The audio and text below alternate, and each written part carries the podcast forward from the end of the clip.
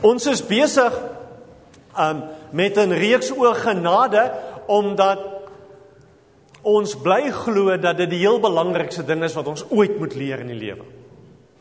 Heel belangrikste wat ons ooit moet verstaan oor ons verhouding met die Here.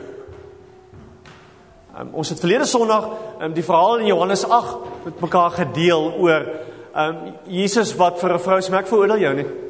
Um omdat hy veroordeel ek nie, jy is vir my goed genoeg. Nou as deel van as deel van ons preek elke Sondag probeer ons hier en daar iets neersit um, van mense wat in mense se lewens gebeur omdat genade nie iets is wat bo in die hemel gebeur en en hier op aarde leef ons maar soos ons wil nie. Ons probeer elke dag sin maak van ons werklikheid waarin ons is. Um, Hat so vier 'n uh, paar dames uit ons gemeente uit, ehm um, het die Camino stap tog gaan stap so maand gelede. En hulle wil graag vir die gemeente kom vertel um, van wat hulle gedoen het. So ons gaan eers na hulle storie luister. Kan daai dames ja, bly hulle net eers sit. Kom ons kyk eers gou na ehm um, na die video. Andre, daar's 'n video wat ons gou gaan, of van nie 'n video nie, 'n PowerPoint wat ons gou na loer van ehm um, van hierdie stap tog. Kom ons kyk gou eers vinnig daarna.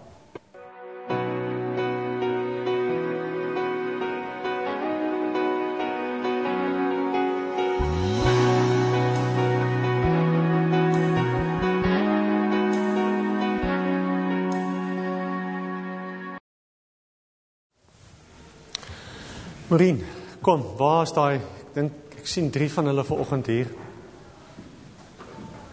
Ek gaan um, vir hulle vra om baie kort um baie kort net um ja, miskien moet julle sommer hier bo kom staan. Kom julle is mos goed met klim. Ons is nog styf. yeah, right. Um Wat wat het gemaak dat julle dit doen? Oh, ek is die beste vriendin agter die hele idee begin. Oor die algemeen is ek baie loud. Um ons was nog altyd betrokke by human trafficking en toe ons die fliek kyk, ek en Danelle het dit gekyk, toe het ons mekaar gekyk en gesê, "Wel, dis seker wat ons gaan doen om geld in te samel." Um ek dink die agtergrond is net dat dit is maar deel van wie ons is. En of ons hou van loop of nie, glad nie, nog steeds nie. Dis haatlik elke dag. Toe Danelle vir hom maar sê ons gaan dit doen, toe sê haar pa, "My liefie, maar jy ry toilet toe as jy kan." So almal het gedink ons is mal. Ek ook. Ek moet sê voor ek vir hulle gaan gee, ek moet sê van die begin af het ek geweet ek gaan dit nie kan doen nie. Onmiddellik, ek gaan dit nie kan doen nie. En op die pad het ek net nodig gehad om vir Here te sê, "Fyn, doen jy dit. Ek gaan nie." En dis hoe ek dit gedoen het, net om oor te gee. En ek bly nog steeds emosioneel. ek moet sê ek bewe ook. Ehm um, my journey het bietjie anders begin. Ehm um, ons was by 'n damesoggend ehm um, waar Morine en Danel gepraat het van hulle gaan die stap doen. Ehm um, ek het huis toe gegaan en met die ander helfte gaan gesels en gevra, dink jy ek kan dit maar doen? Want ek het twee kinders wat skool toe gaan, so vir 'n maand lank weg van die huis af en jy's ma, moet jy dan met hoor by pa verdreg is. Ehm um, ek het vir Danelle Morin gevra, kan ek deel wees van die stap en hulle het gesê ja. So ek het die Camino gestap ten bate van Walk for Freedom A21 Human Trafficking. En so 'n paar dae in die stap, toe vra Morien vir my, "Is jy seker dis hoekom jy stap?" Ja, ek het mos gesê ek stap vir human trafficking. En van toe af is daar heeltyd iets wat vir my sê, "Is jy seker dis hoekom jy stap?" En al hoe meer dinge het vir my duideliker geword, want vir so 'n jaar en 'n half het ek so 'n bietjie ehm um, die pad duister geraak wat dit kom by my godsdienste en die Here.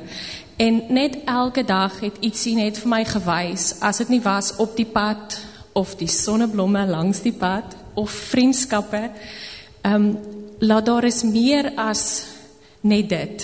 So elke dag het die Here net vir my gewys, maar ek het nie vergeet van jou nie, al het jy bietjie vergeet van my. So elke dag is nog 'n stap vir my om weer terug te kom waar ek was nader aan hom. So Morine en Danel, dankie, hoor. Ja. Miskien sommer ehm um, ja, ek kan hier praat. Ehm um, Ja, wat het wat het jy van die Here geleer? Ehm um, op hierdie op hierdie pad.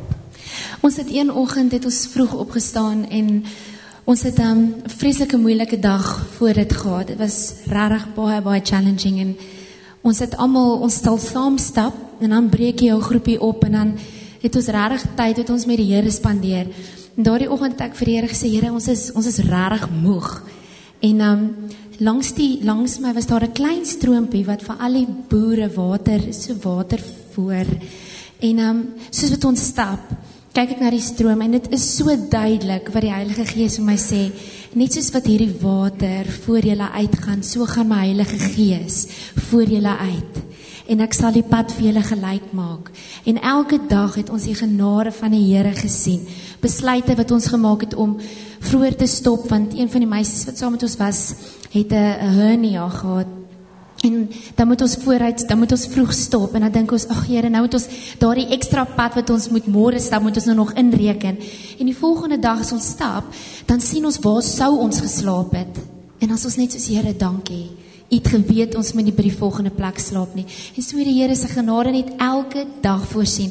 Die foto waar jy gesien het, die die tafel met die vrugte. Dit is regtig so. Jy sal in die berge stap en dan iewes skielik is daar 'n tafel met vrugte. En net 'n boksie wat sê donations.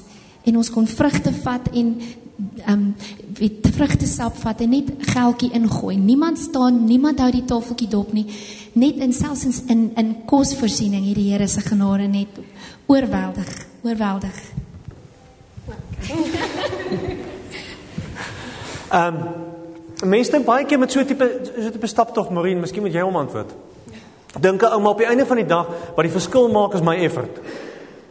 En as ons nou oor genade praat, dan sê ons heeltyd vir mekaar, dis nie ons effort wat 'n verskil maak. Wat wat maak wat het jy geleer daaroor? Ek dink nie enigiets wat ons doen kon dit makliker of moeiliker gemaak het nie. Um, die voorbereiding jy kan nie want jy stap vir 6 ure 'n dag. So ons almal werk ongelukkig. Maar so ons kon nie voorberei het nie. So toe ons daar kom, al wat ons kon doen is om te vertrou.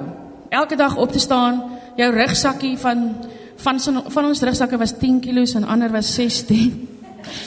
maar um, net om my rugsak op te sit en te stap. Jy het nie 'n keuse gehad nie want jy's aan die berg. Daar's nie 'n taxi wat jou daar kom uithaal nie. So ek dink die verskil vir ons was om oor te gee elke dag en net te sê okay Here, ek op 'n stadium was ek nogal harde gat in die Here en ek het net gesê fyn, ek gaan dit nie doen nie, doen jy dit. Stap jy, ek gaan nie stap nie. En wel ek het nie 'n keuse gehad nie, ek het gestap. Maar ons het dit klaar gemaak. Ons het eers in week 3 begin blaase kry.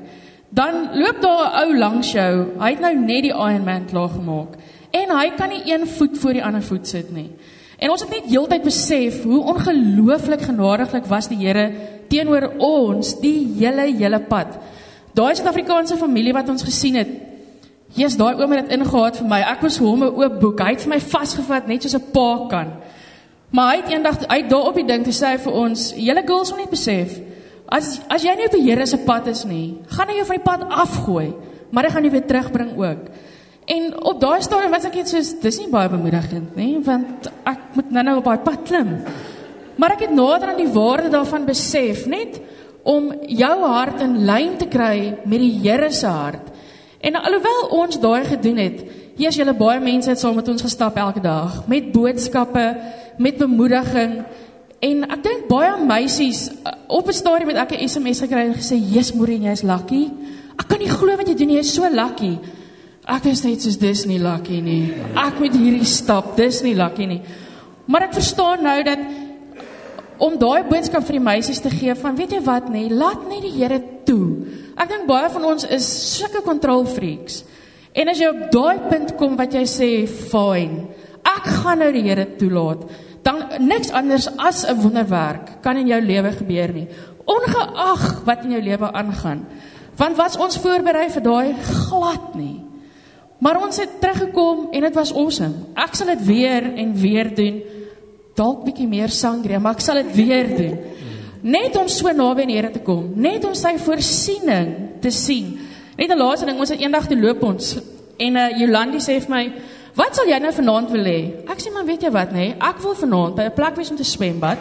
Ek wil op daai bed lê en ek wil braai. Die Here kan my boerewors gee vanaand."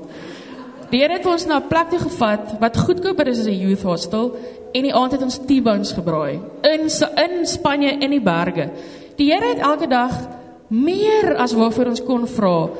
Ons visie was klein. Met die hele ding was ons visie so klein geweest. En mense het net gehoor ons praat van human trafficking. Ons het langs 'n vrou gelê by die swembad en die volgende dag toe is ons in 'n in 'n koerant kantoor. Toe sê 'n famous person in Spanje. Sy daardie mense by ons sê hoor hierdie storie moet uitgaan. Mense moet weet eerstens van die Here en dan van human trafficking. Ons het dit nooit verwag nie. Maar terugkom net om oor te gee, ja. Ons maak ons oë toe. Ek wil julle net met hierdie gedagte los. Ekskuus tog. ons was by 'n kathedraal en toe het ons hierdie Pilgrim's Prayer gekry. En ek wil net vir julle net een paragraafie lees wat ons elke dag gedra het. Um I say although I have made traveled all the roads, crossed mountains and valleys from east to west, if if I have not discovered the freedom to be myself, I have arrived nowhere. If from today I do not continue walking on your path or on my path, searching and living according to what I have learned, and from today I do not see in every person, friend or foe, a companion on the Camino, if from today I cannot recognize God, the God of Jesus of Nazareth, as the one God of my life, I have arrived nowhere. Hemelse Vader, ons elkeen is op 'n pad. Dankie dat ons kan hoor hoe U voorsien. Dankie hoe ons kan hoor hoe U plan met ons baie beter is as dit wat ons ooit kan bedink. Dankie vir hierdie getuienis. Dankie dat ons mag weet, Here, dat U ook so in ons lewens gaan werk. Nee, dat U baie meer as dit in ons lewens gaan doen. Ons bid dit in Jesus naam. Amen.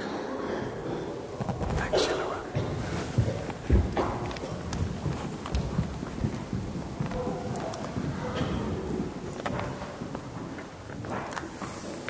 Ek lê met hulle Bybels oopmaak by Lukas 15.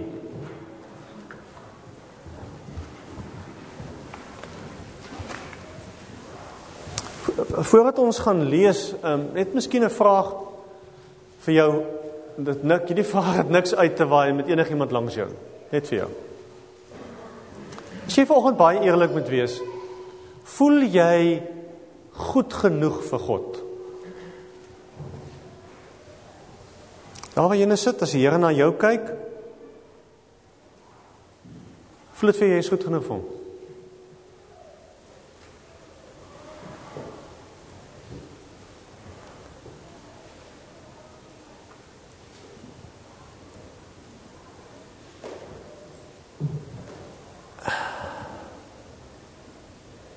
Is jy oortuig dat as God na jou kyk dat hy happy gaan wees met wie is?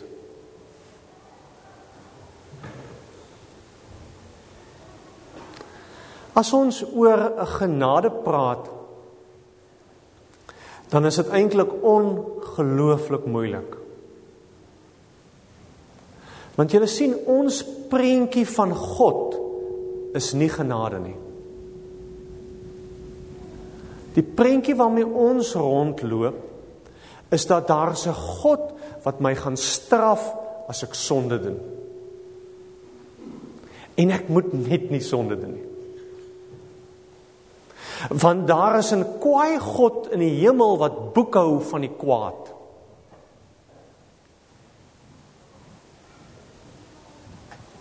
Dis ons prentjie. En die meeste van die tyd as ons dink aan ons verhouding met die Here, dan voel ons skuldig. Want ons weet as goed wat verkeerd is, as goed wat nie reg is nie. Ons voel net nie goed genoeg nie.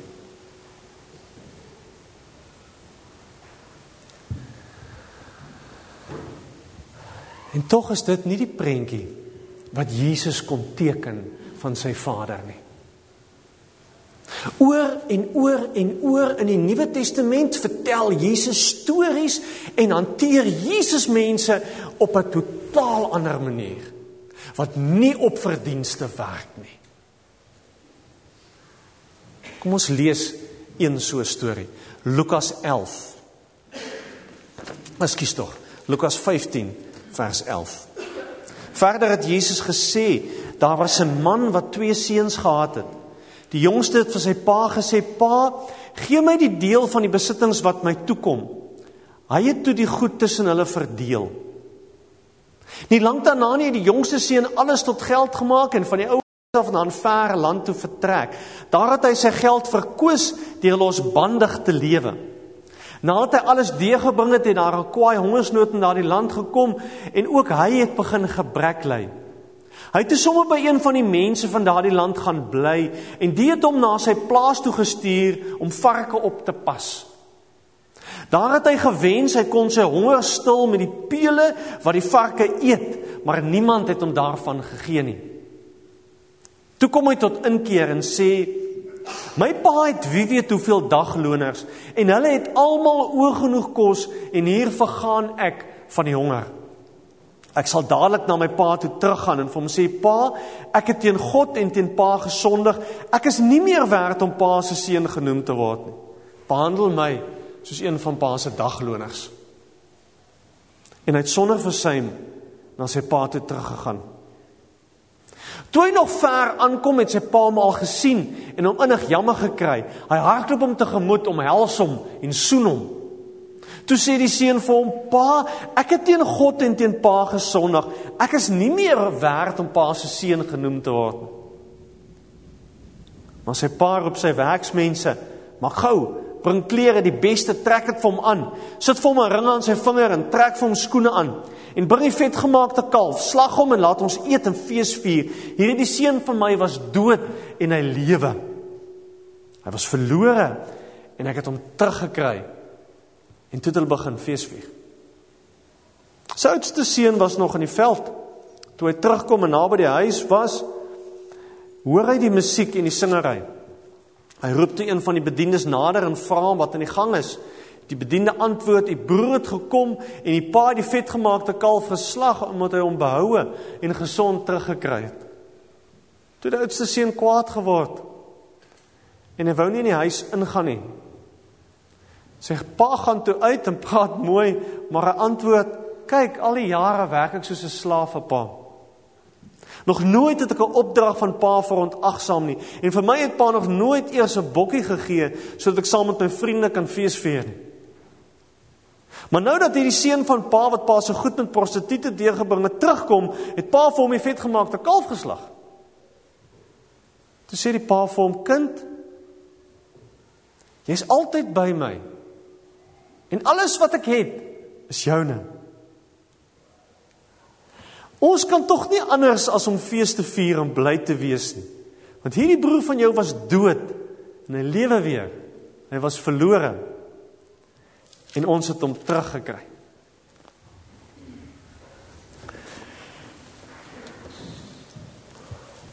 In baie vertalings praat hulle in Engels vertaling praat hulle van um, sorry Andre, ek gooi jou slides te mekaar. Praat hulle van die prodigal son. Nou kom ons kyk net gou vinnig na 'n verklaring van die Engelse woord prodigal. Um, dit beteken wasteful or recklessly extravagant. Met ander woorde, roekelose uitspattige vermorsing. Um it's mean having spent everything abundantly. Ek het alles geblaas, alles uitgegee. Um spending lavishly or using too much, gebruik of gee te veel, gebruik te veel. Prodigal. Die heel belangrikste wat julle moet onthou van hierdie storie. Julle kan alles wat ek vanoggend sê kan julle vergeet. Jy moet dit onthou. Hierdie storie gaan oor God wat goed is. Dis die punt.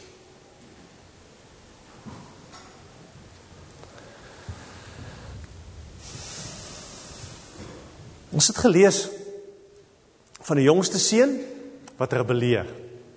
Van die jongste seun wat by sy pa kom en gedink dat hy kan leef soos hy wil. Wat na sy pa toe kom en sê gee vir my my erfporsie. So letterlik sê hy vir pa ek wens pa is dood sodat ek my goed kan kry. Dis wat hy sê.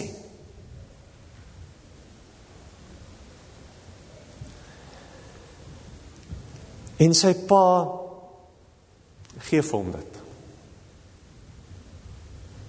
En hy vat alles en hy verkoop dit en hy maak geld en hy loop weg en jy ken die storie.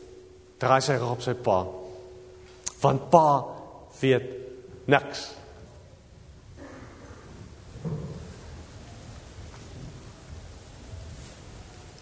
Totdat sy kaartehuis in duie stort. Want sien, ons dink baie keer ons weet.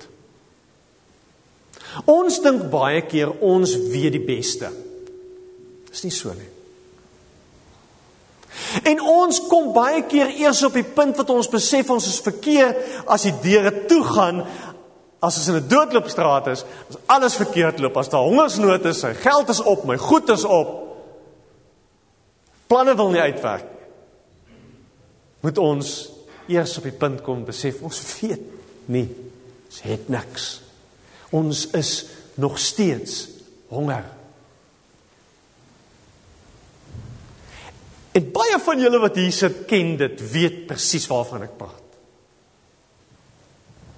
Maar verkeerde keuses wat jy in jou lewe gemaak het.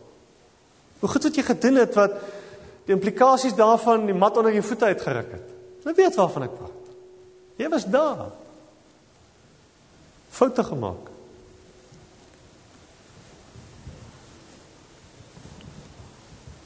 En dan dan is daar 'n keerpunt in sy lewe waar hy by die varke sit en besef maar weet julle wat by my pa is dit beter. Ek wil terug gaan soontoe. En en dit was die heel belangrikste punt in daai ouetjie se lewe toe hy ontdek het maar alles wat ek gedink het ek great gaan wees is nie by my pa is dit beter. En ons lees hoe hy opstaan en teruggaan na sy pa. En ons lees dat sy pa uit hardloop. Kyk, daai tyd was dit 'n vernedering vir 'n man om te hardloop. Hoe sy pa uit hardloop, mense kan sê wat hulle wil, hier's my seun. Terug verwelkom. Partykeer. In vers 24 sê hy Hierdie seun van my was dood en hy lewe weer. Was verlore, ons het teruggekry. Ek lees die storie wat Ernest Hemingway skryf oor 'n seentjie met die naam Paco wat wegloop van die huis af. 'n Spaanse Spaanse seentjie. En Paco, die naam Paco in Spaans is amper soos Pieter in Afrikaans. Verstaan jy? Elke tweede een is Pieter. Uh jammer vir al die Pieters. Ehm um, die seentjie loop weg en sy pa se hart is gebreek. En hy neem 'n advertensie uit in die streek se koerant en sê Paco, please come home. I will wait tomorrow at noon on the op die plein in die dorp. Sal ek vir jou wag. Toe die oomie volgende middag 12:00 daar aankom, toe staan 500 Pacos wat graag wil terugkom huis toe. Wat wag vir paas om te sê kom huis all is forgiven. Kan huis toe gaan. Fitte bly sit waar jy sit. He. Want ons het 'n God wat anders na ons kyk. Die die storie gaan oor 'n tweede seun. Die storie die storie gaan oor 'n oudste broer wat by die huis geleef het en mooi voorbeeldig vir die hele vir die grootste deel van sy lewe die regte ding gedoen het. Gehoorsaam was aan sy pa, die boksies getik het. 'n Tweede seun wat baie hard gewerk het. Wat baie verantwoordelik was. Wat nooit iets verkeerd gedoen het. Maar toe hy gekonfronteer word met genade, toe bly hy buite staan. Want in sy prentjie het hy dieselfde vraag wat julle vanoggend moes antwoord van, dink jy jy's goed genoeg? Het hy gesê, maar my boetie is nie goed genoeg om terug te kom nie. Hy verdien nie genade nie. En daarvan wil ek daarmee wil ek niks te doen hê. Ek hou nie van genade nie. Want ek leef reg my hele lewe lank. Ek verdien genade. Ek kan nooit genade verdien nie. As jy ooit in jou lewe op 'n punt is om te dink, maak nie saak wie die ander persoon is nie, is nie goed genoeg nie, dan verstaan jy nog niks van genade nie. En ons skuldig as gemeente, as kerk. Want ons verkondig genade en ons praat genade en ons sê ons geloof is gebou op genade. Maar ons het min genade soms met sondaars. Ons het min genade vir onsself. Later in die later in die weke gaan ons meer daarna te terugkom. Die die punt is hier hier is 'n goeie ou wat nie genade verstaan nie. Wat gedink het ek moet my pa se se liefde verdien en aanhou verdien en aanhou verdien. En sy pa's, weet julle wat sy hartseer? Die hartseer is hy's by sy pa die hele tyd en hy mis dit. Sy pa sê daar's bokkies, jy kon net gesê het gee my bokkie, jy kon gekry het soveel as jy wou gehad. Jy kon elke dag 'n partytjie gehou het. En hy mis dit. Want in ons koppe dink ons God kyk na ons uit verdienste uit. En as jy reg is en goed is, goed genoeg is, kan jy vir God iets vra. Maar as jy sonde in jou lewe het, kan jy niks vra nie. So meeste van die tyd voel ons skuldig nog vra ons nie.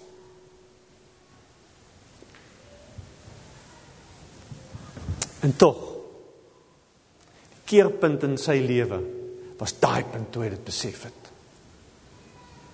Want ons lees hoe die pa ook na hom toe uitgaan.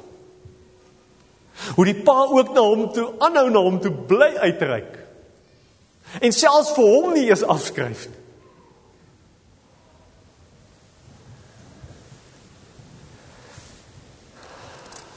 Dit is, wat belangrik is in hierdie storie. Is is om raak te sien wat hierdie pa doen. Want eintlik kom vertel Jesus hierdie storie sodat ons moet verstaan hoe God is. En hoe God ons hanteer. Want weet julle wat is die aangrypende van God? Hy gee vir ons as sy kinders ook daai ruimte om te kies. Kan self besluit. Of jy wil wegloop of jy dik mond buite wil staan en of jy wil terugkom. Kan self besluit. Maar ons lees hier is 'n pa wat bly wag, onverdiend. Wat bly hoop, wat bly kyk. Wat bly glo, ergens in jou punt gaan daar draai kom wat jy sê ek wil terug gaan huis toe want by my pa is dit beter. Ons ons lees van 'n God wat as hy sy van 'n God as Pa, wat as hy sy seun sien kom, dan hardloop hy.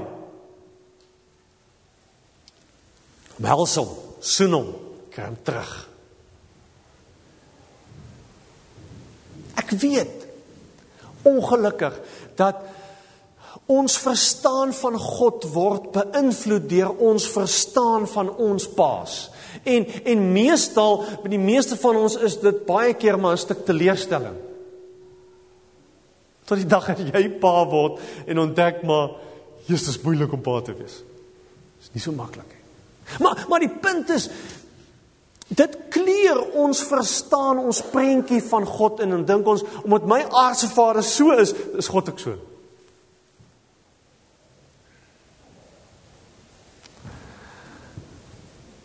Hier is 'n God, hier is 'n Vader wat kom en hierdie seun se vernedering oorbrug. OK? Ons het in die begin van die diens mekaar gesê ons probleem is ons voel meestal sleg en skuldig. Here wil kom en hy wil daai daai vernedering van ons oorbrug. Jy hoef nie eens die pad terug te stap nie. Hoef nie. Okay? Die die Here maak dit vir ons maklik. Ons het 'n onderhoud wat ons volgende week in die selgroep vir julle gewys met Brink en Alet gehad oor 'n geweldige huweliksspanning wat daar in hulle lewens was. Alet sê die ongelooflike ding, sy sê sy het nie die bra afgebrand tussen haar en Brink nie. En dit het dit vir Brink maklik gemaak om terug te kom. Dis wat God doen brand dit die braaf. Ons probeer ons loop in die vrietjies in ons sakke en ons steek dit goed in die brand die hele tyd. Here, die Here maak dit vir ons maklik om terug te kom. Ons het 'n pa. Weet julle wat na elkeen van ons toe uitreik, want hy weet party van ons het weggeloop. Party van ons het gerebelleer, party van ons beklei nou nog met God. Maar hy weet dis ander van ons wat hier sit en en dink maar ons is nog altyd goed genoeg gewees. Al die regte goed gedoen. En diep binne in ons weet ons selfs dit les nie ons dors stil nie honger nie. Ons probeer nog steeds in ons eie krag vir God wys ek's goed genoeg. Dis nie.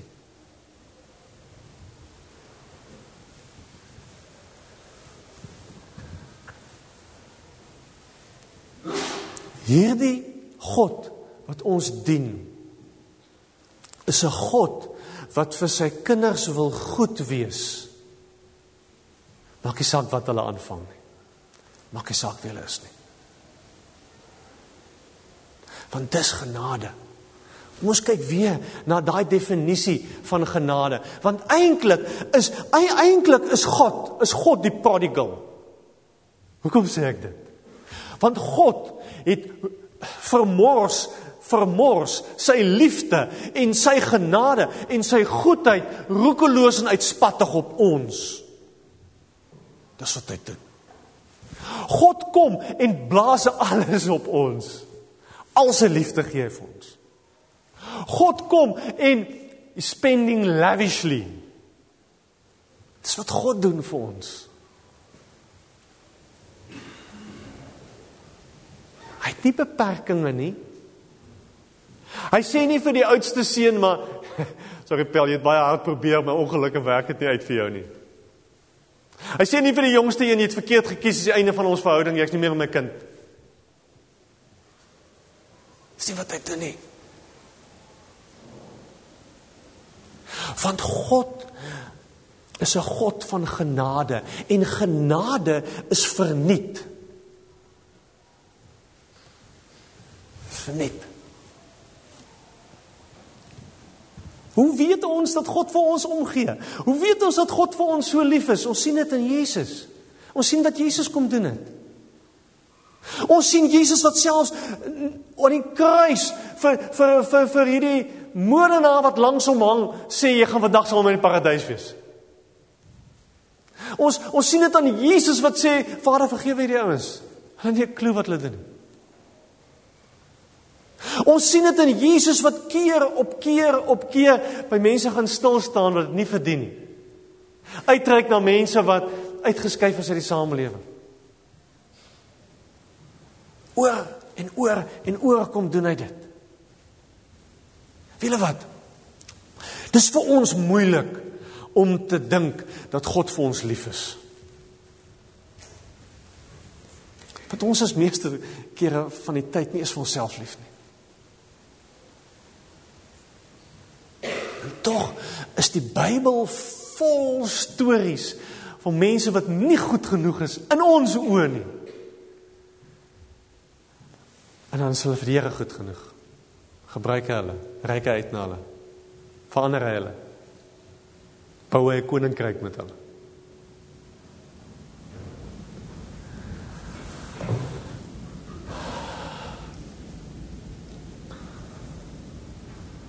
Jy moet altyd onthou dat God maak nie sommetjies voor hy besluit vir wie gaan ek nou seën vandag nie. God gaan nie deur sy checklist en sien maar kyk wat het hierdie ou nou weer aangevang so. Hulle maar brood en water vir vir rukkie. God is nie so nie. God is God is soos hierdie goeie Vader. God is die een wat vergewe. God is die een wat deur Jesus na ons kyk. Want ek weet nie waar jy vanoggend is nie. Ek weet nie of jy weggeloop het nie. Ek weet nie of jy by die huis gebly het en nog steeds diep in jou hart weet jy's honger. Maar ek weet, ons het almal God se genade nodig. Ons het almal nodig om te ontdek hier's 'n Vader wat bly wag, wat bly uitreik, wat bly omgee, wat dit vir ons gaan maklik maak om terug te kom. Ek wil afsluit. Natuurlik verdien ons straf. Natuurlik. En kry ons vergifnis. Natuurlik is ons nie goed genoeg nie. En kom God en sê julle is klaar goed genoeg. Natuurlik wil ons kom en en en en God se God se liefde vir ons probeer verdien. Dis klaar betaal. Hy's klaar lief vir jou. Daar's niks wat jy kan doen wat gaan maak dat hy vir jou minder lief is nie. Daar's niks wat jy kan doen wat gaan maak dat hy vir jou meer lief word nie.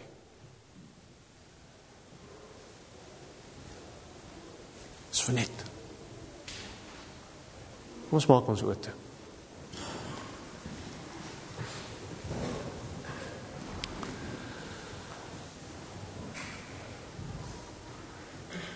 Jy en die Here weet vanoggend presies waar is jy? Op watter punt is jy in die lewe? Jy die een wat gerebelleer het en jou speelgoed uit die kot uit gegooi het en kwaad is vir God en wegloop en jou eie ding doen en jou eie kop volg. Is dit jy? Is dit waar jy is volgens? Is jy op 'n punt waar waar jy by die varke sit. Jy weet jy kan nie verder hierdie pad stap nie. Of staan jy dikmond buite? Moet jy dink God eintlik vir jou beter moet wees? Verstaan jy dikmond buite omdat hy genade het vir sondaars. Eintlik is jy ook maar honger.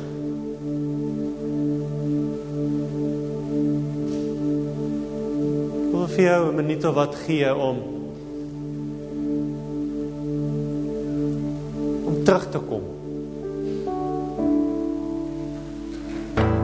Maak nie saak waar jy is nie. Jy's welkom by die Vaderhuis. Want as God na jou kyk, is dit 'n God wat vir jou lief is. Dan is dit 'n God wat jou so graag by die huis wil hê.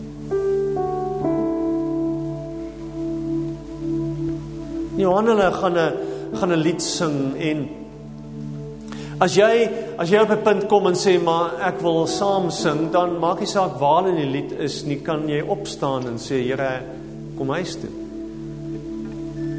Wil saam sing. Kom ons raak stil. Net jy.